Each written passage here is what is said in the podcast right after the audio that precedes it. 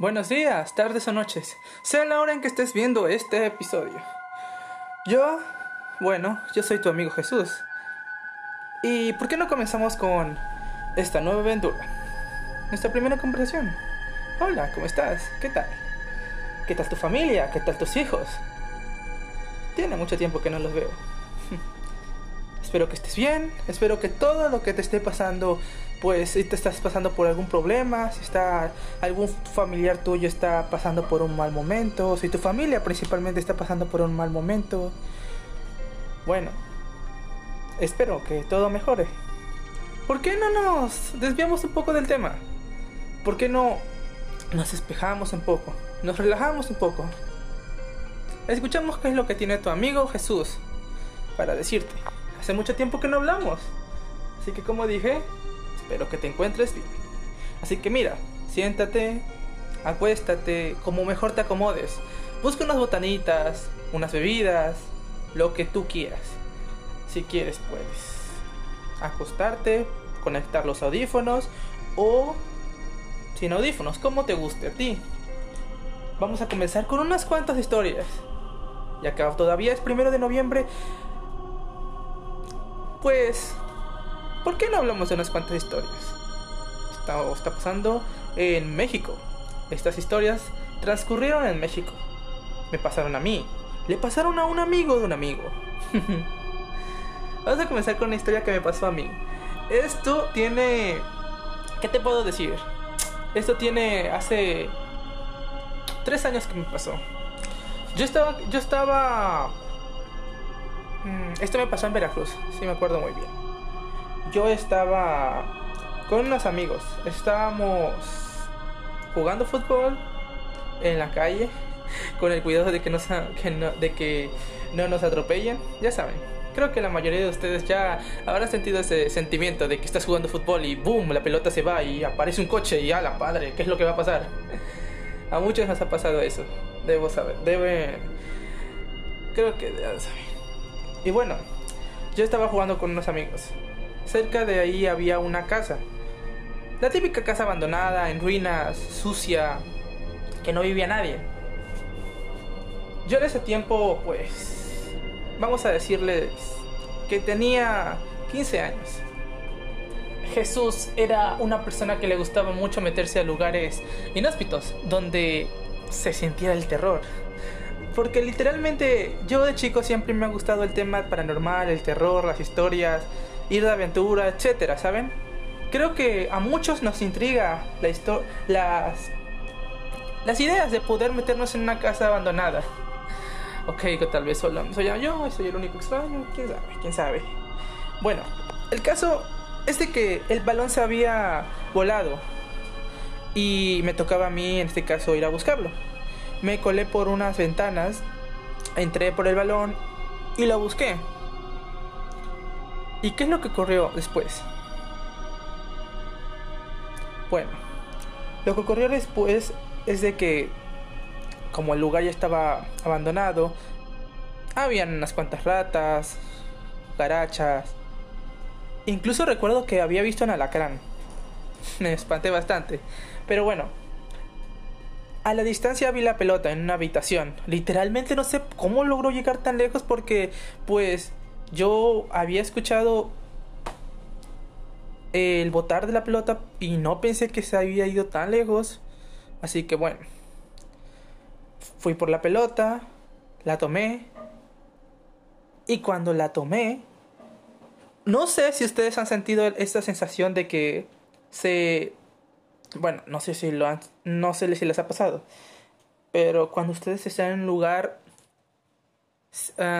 abandonado o con malas fuerzas, con mala, con eh, energía negativa, no sé si ustedes han experimentado que el aire como que se vuelve denso y como que les cuesta respirar. Bueno, en mi caso me pasó eso. ¿Y qué fue lo que pasó? Que al lado donde estaba el balón había un espejo.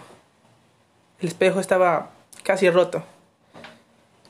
Y puedo recordar muy bien que el pinche espejo, cuando yo toqué la pelota, se cayó agarré el balón y me fui en putiza.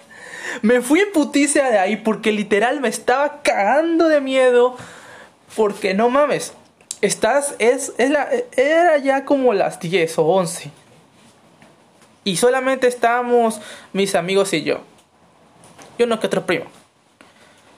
Y la calle, pues estaba oscura, o sea, literal, o sea, solamente, solamente mm, estaban los coches estacionados, pero casi no había nadie. Lo cual es extraño, pero bueno, porque pues en Veracruz suelen haber muchas personas y todo eso. Antes del coronavirus, antes de esto, había muchas personas. A largas horas de la noche. Lo tomé y salí en putiza. Y escuché claramente, lárgate. Y eso hice. Y ya, desde ese momento, ya no he querido ir a esa casa. Y tampoco es como que, bueno, ya es como que un poquito masoquista sería, y sí, admito que lo soy un poco, quisiera volver a ir, porque eso pasó cuando yo tenía 15, ya soy un poco más mayor y me gustaría ir. Tal vez la voz, mm, tal vez la voz no la, tal vez la voz no parezca, pero sí, ya soy una persona un poquito mayor, aunque no lo parezca. Bueno, esa fue la primera historia. Tal vez no dio tanto miedo, Tal vez sí, tal vez no. Vamos con la segunda, ¿les parece?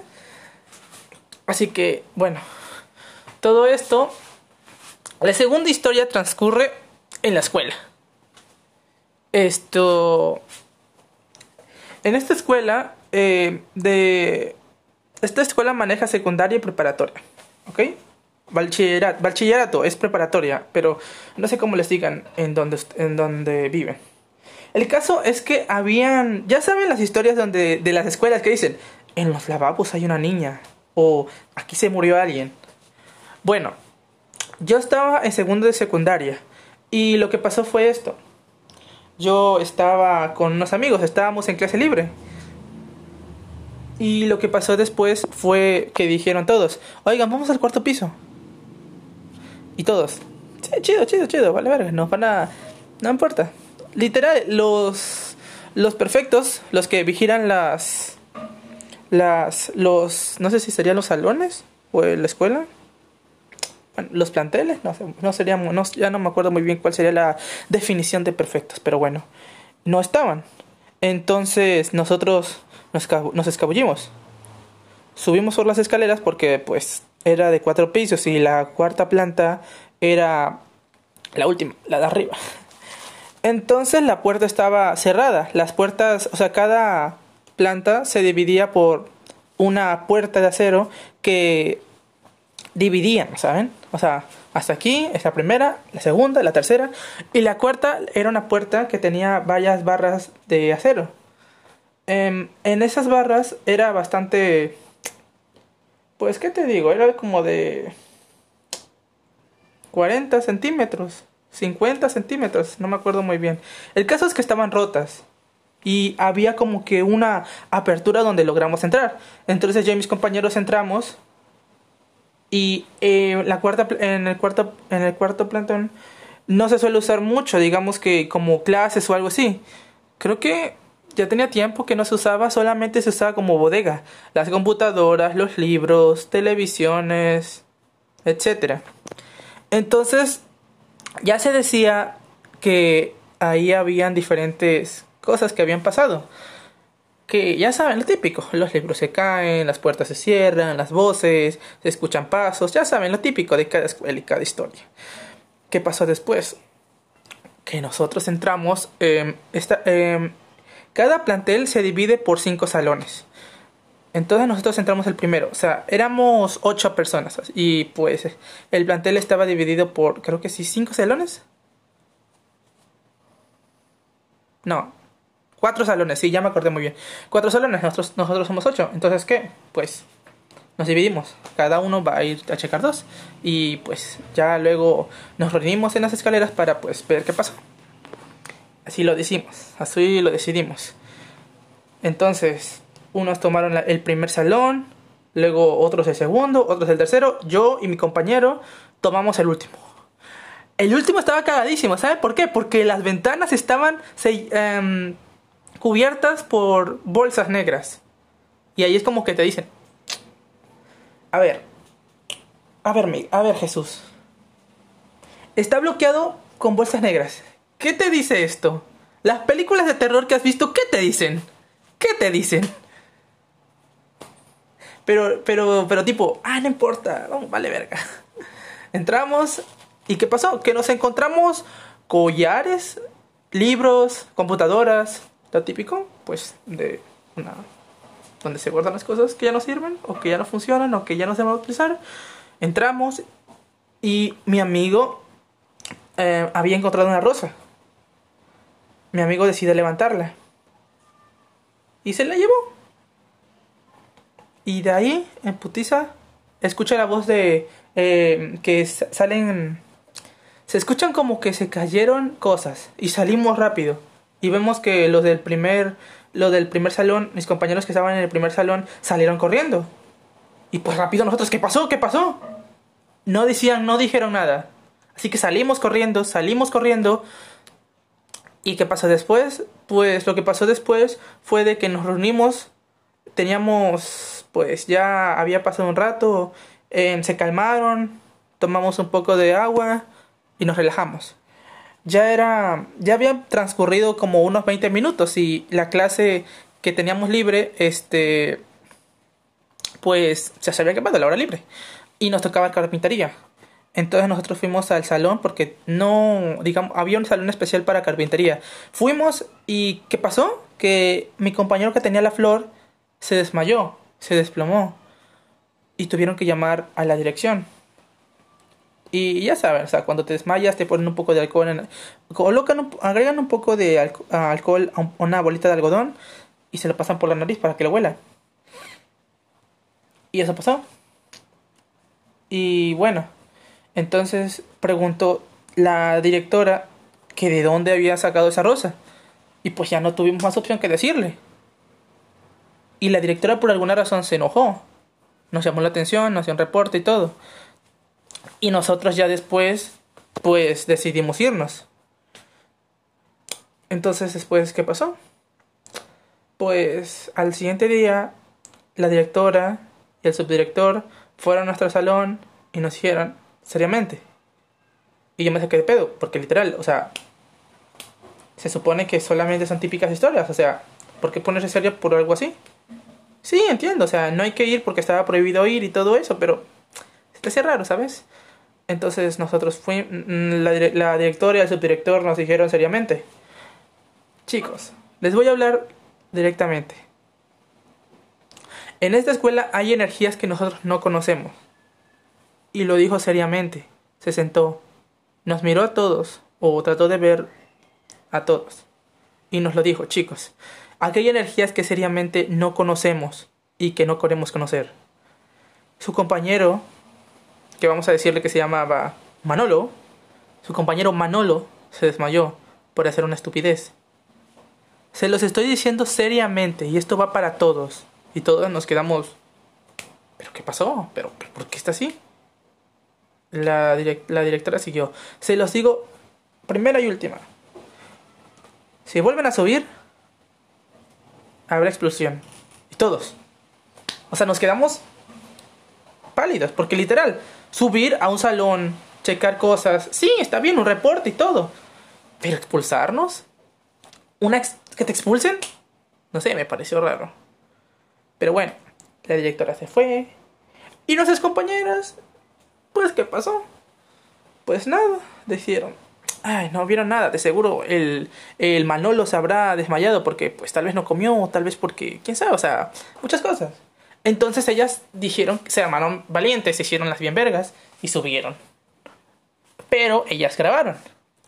Y en el cuarto plantel hay un baño. ellas entraron.